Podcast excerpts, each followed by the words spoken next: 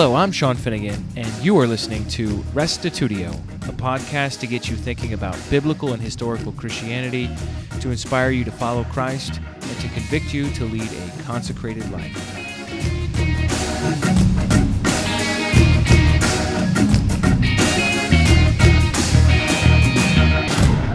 Jackie Hill Perry used to dress like a boy to go out and pick up girls. She ended up in a long term relationship with another woman, but then she came to a sudden realization that she was living a lie. She's completely changed her life and now embraces her femininity and even got married to a man, Preston Perry. She's a poet, a hip hop artist, and a powerful speaker. This is her testimony. Warning what follows is not appropriate for children, so if there are any kids listening, please uh, listen to this at a later time. Here now is podcast 81 My Life as a Stud with Jackie Hill Perry. I remember the first time I kissed her lips. As my heart began to flip, all more convictions beginning to rip, I grabbed the hips and kissed the bottom lips because I always wanted to try it. For many years, the enemy infiltrated my thoughts with homosexual merchandise, and that day I decided to buy it, but he tricked me. He had me thinking I could just try one time to see what was like and I could move on, but it didn't work like that. One year after me, him, hers relationship, my gender did a flip like that. Sports bras over breast white, bitter over chest white, T over rest. Now the organs that qualify me as a woman lay flat as my back was turned to the king. I was wearing boxes as if I had something dangling in between, but nope, I'm still a queen. It seems that the outward exterior is often shaped by the inward Richter scale of my self-esteem, and mine was low. I didn't know where to go with these perverted thoughts of mine. I remember they started with some genitals were stuffed into my mouth at the age of five. I'm growing up wondering why I'm crushing on girls. No, no, it's natural to like guys. My heart steadily being hardened because no God when an eye for eye just dies. Daddy kept saying hi, then bye, then hi. Now I can't, no, I can't, now I can't trust guys. And my D-A-D-D-Y just up and died on me. His funeral was the last time I stepped foot into a church. I refuse to deal with the eyes looking down on this deep voiced masculine girl. You couldn't see past my face to pray. Past the past, falling past my waist. Past the fitted caps and the braids. Past the past hurts in my heart. That pattern is ex standing before you today. All I wanted was a hug. All I needed was someone to tell me of God's love and the delivering power of his blood shed for the lost. I had to realize how 1 Peter 2.24 lets me know how he became me on that cross, a stud, so I will be able to die to this sin and live for righteousness. Yet then again, this flesh I'm in was enjoying itself. Even though the laws of truth were written on my heart, I still chose to choose. I still chose to choose to deny him. And if I didn't repent of my sin and trust in him and this heart inside my chest stopped beating, 20 billion years would have went by and I still would have been frying. Remember the first time I bought my first Cyber skin strap on? Paid a $135 it was made to feel real. Even though I couldn't feel that thrill, it was a mental thing. I became a touch me not because I with the big clothes I was hiding behind came off and she touched that spot. My masculine voice would drop and the femininity naturally placed inside of me would be easy to spot, so I had to keep it covered. There was no need for latex rubber because underneath these jeans ain't no sperm or testicles, just eggs and ovaries. I remember when I was done using that strap on that I strapped on and it was time for you to use the restroom, I still had to sit down to pee. What a reality check. I never knew it would get this deep, but when I opened up the door, I completely fell in the scales cover. My eyes just got thicker. The darkness made no room for the light. I actually started to consider hell in exchange for her being my wifey. Then one day the Lord spoke to me. He said, She will be the death of you. In that moment, the scripture for the wages of sin equal death finally clicked. As much as I thought that I loved her, my eternity wasn't worth that chick. My eternity wasn't worth that hit. My eternity is only worth having faith in what Christ did alone. As my wooden nose was single long because of me lying to myself. Instead of me dying to myself, I was willing to die for myself. There was no blue fairy whispering in my ear, only the devil and me telling me what I wanted to hear. There was no Geppetto pulling on my strings. I attached myself to them things, being pulled and manipulated by my flesh and them spiritual beings. The more I lied to myself, the more my wood of sin will grow. The more my wood of sin will grow, I can see it in my face. I can see the wood in my face. I can see him stretched out on the wood in my face, being the disgrace for the sin I was committing in his face. Even though I saw his blood on the wood in my face, taking the wrath of the Father on the wood in my place. I still spat in his face, but his grace is sufficient. As much as I wished I could be a real boy, my name is not Pinocchio. I'm just me, and he's just he, the real G-O-D, and he's willing to set free all those that are really in need. I know that some may say that they were born that way, but no, my friend. You were not born gay. You were born in sin and shaped in iniquity. When Eve ate that fruit, we were cursed to do anything. We were open for murder. We were destined to lose. You were given free will. You chose to choose. You chose to choose and defy God's rules because inside of you, you want to be like God and make them. I pray you about now because when God comes back, your knees will break in reverence like the Philistine god Dagon. All I'm saying is there is scripture after scripture to show you what your heart already knows is wicked. 1 Corinthians 6, 9 through 10, Leviticus 18, 22, Romans 1, 26 through 27, and please. Don't be like Lucifer by taking these scriptures out of context so you continue to cheat God on his glory and reverence. I know you may be thinking, man, this is me. It's who I am. But the thing is, it's really not. All the girls' clothes and etc. is just a lackluster substitute for who you really need God. See, every feminine quality, every beautiful curve, every little thing that makes you a woman that you despise was given to you for the glory of God. Only if you can see with His eyes, you will see how beautiful you really are. You are beautiful. You are beautiful. You are beautiful. I know your pain may run deeper than you are. I know, but you are not Pinocchio. You cannot be a real boy. Beautiful. Be you. Beautiful. The you God created you to be beautiful. Be you. Full. Because Jesus Christ is worth it. Amen.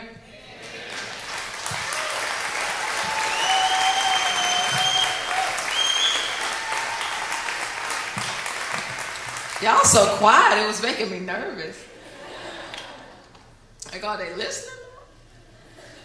I'm Jackie Hill. I'm 23 years old from St. Louis, Missouri. I'm just gonna get into my testimony and just flow off of that. Cool? So, I was born June 21st, 1989. Um, born into sin, so I was kind of like doomed from the start a little bit. And around four, five, or six, I was molested by a my brother's wife's little cousin. And I'm five, he's 13. So to me, he's grown, you know, but that didn't make any excuse for him to do the things he did to me because he was in middle school, right? And so it didn't really like traumatize me or torment me. And like, I just was like, okay, that's what we did. But I saw how it opened me up to perversion at a really young age where I was just doing highly sexual things with dolls, with all types of stuff because I mean, that's I don't know. I just was inclined to do that type of stuff, and I got into porn at like six, seven, eight. Got into masturbation at the same age. Like I was just out there real early. Um, so during this time, I'm, I, I remember having an attraction to girls very young, maybe kindergarten, first, second grade. I remember doing things with little girls on the playground, and always I had gender confusion very early. I remember um, wanting to just act like a man. Just, I thought, you know, I'm supposed to be a boy.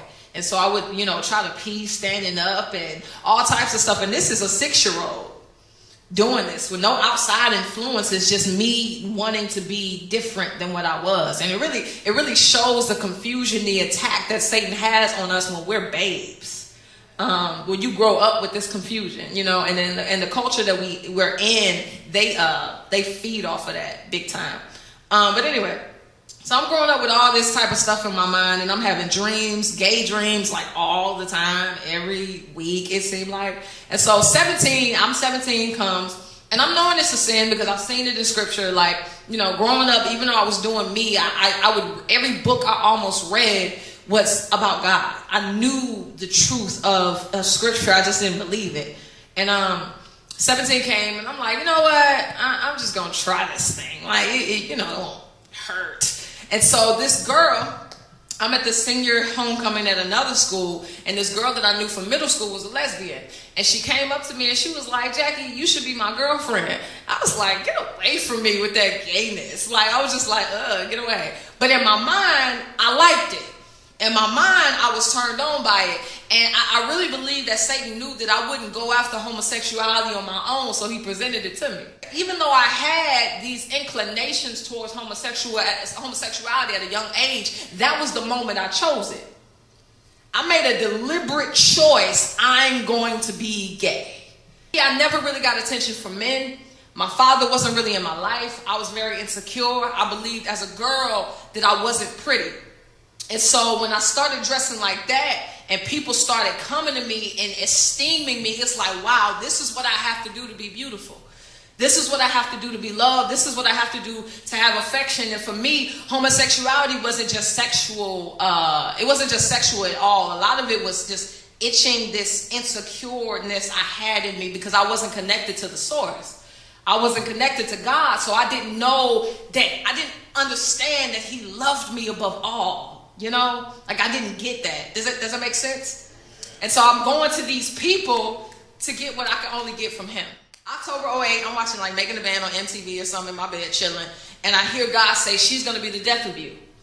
I hear this, and at the same time that He said that, I didn't equate it with just God convicting me with homosexuality. I saw God is convicting me of sin, period. Because I really saw for the first time that my whole life deserved hell. My whole life was wicked before Him. My whole life was just not okay. And I, I, asked God, I said, God, but I don't like men. You know, God calls us to come to Him, but we automatically equate that with, God, you want me to be in a relationship with a man. When that's just backwards. It's like, God's like, nah, I'm calling you to know me first, right? So I'm like, God, I don't, I don't like men. It's nothing about a man that attracts me. And he just being all good and stuff. He was like, when you learn to love me right, I will restore every attraction or desire you'll ever need for a man. It's like, wow. okay, you know what I'm saying? I'm just kind of like brushing it off. And then he starts talking about how he wants to use me and all of this stuff. So I started to weigh the cost of my life versus eternity. And I saw weed, eternity in hell. Masturbation, eternity in hell. Porn addiction, eternity in hell. Disobedience to parents, because we kind of downplay that. When God, like being disobedient to your parents is a sin. You know what I'm saying? And I was highly disobedient. I was just rebellious. But I'm seeing that hell, and I'm like, man, like, it's not worth it. I really saw that living it up, YOLO, all that, I really saw that how is 20 years of rebellion against God tight when I'm going to spend an eternity in hell for it? I really. You know what I'm saying? Because it's like, I was like, I refuse to allow God to introduce himself to me present himself to me and me to say, No, I'm good, and me to die that night and see that I had the chance to know Jesus. And I was like, I'm good. And so in my mind, I'm like, Lord, you know what? You're calling me to do something I know I can't do by myself. I know I cannot walk away from women by myself. I know I cannot stop smoking by myself. I know I cannot do all these things on my own, but I'm believing that you can help me. And I, I like I tell everybody, I didn't know that was repentance and belief but it was. and so I just walked contrary to what I had been doing, and God just freed me from that day. Well, day after that, but like He really set me free from some stuff where I went through a situation and I woke up straight free. Like the taste of sin was out of my mouth, where I really didn't want to sin anymore. And I felt that I had the power not to do it for the first time in my life. Amen. Because I tried to get saved like five times. I promise. Like I would say the sinner's prayer like six times. Like I'm saved now, but I never really truly repented. Because we can say a prayer all day, but if you don't see any fruit, God has not saved you. Because I, I, I, was saying the prayers like, okay, I'll say because I said the prayer, but there was no fruit in my life. But once I genuinely turned from my sin and looked to Jesus as my Savior, He radically did a supernatural work in my heart where I wanted to know Him now. Amen? Because sometimes we, we forget that salvation is supernatural.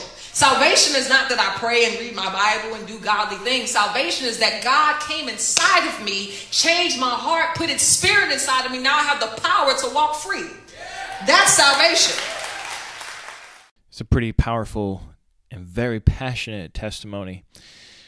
I put another number of other links to check out.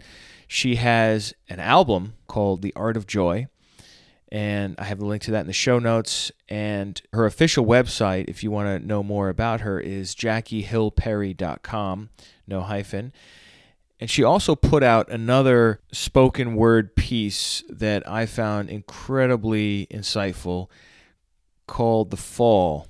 And it's a dialogue between her and her husband, her now husband, Preston Perry, as Adam and Eve after they have fallen into sin and I think you should definitely check that out too. So if you want to get those links, go head on over to restitutio.org or maybe in your podcast app. You can take a look at the show notes and get to the links that way. Before wrapping up, I just wanted to read out a little bit of feedback that we've been getting on restitutio.org from our last episode, interview 18, God Woos fashion set designer from Gay Lifestyle with Becket Cook. Brian writes, This was by far my absolute favorite interview on Restitutio. The conversation was very respectful and informative. Becket has a legendary testimony, one that is much needed in our culture today. Bless God for allowing Sean to have the opportunity to make this interview happen and be able to share it with others. Thanks. Also, Brian K. writes, Thank you so much for putting this testimony on your site. Becket is such a trophy of God's grace. So refreshing to hear of his love for the God who saved him, and we are excited to see Becket's ministry develop. I especially like how he so clearly articulated that life with the Lord Jesus is so much better than a life filled with things the world claims gives joy. And Patricia Littler, hey Patty, writes, a very honest, timely, important interview.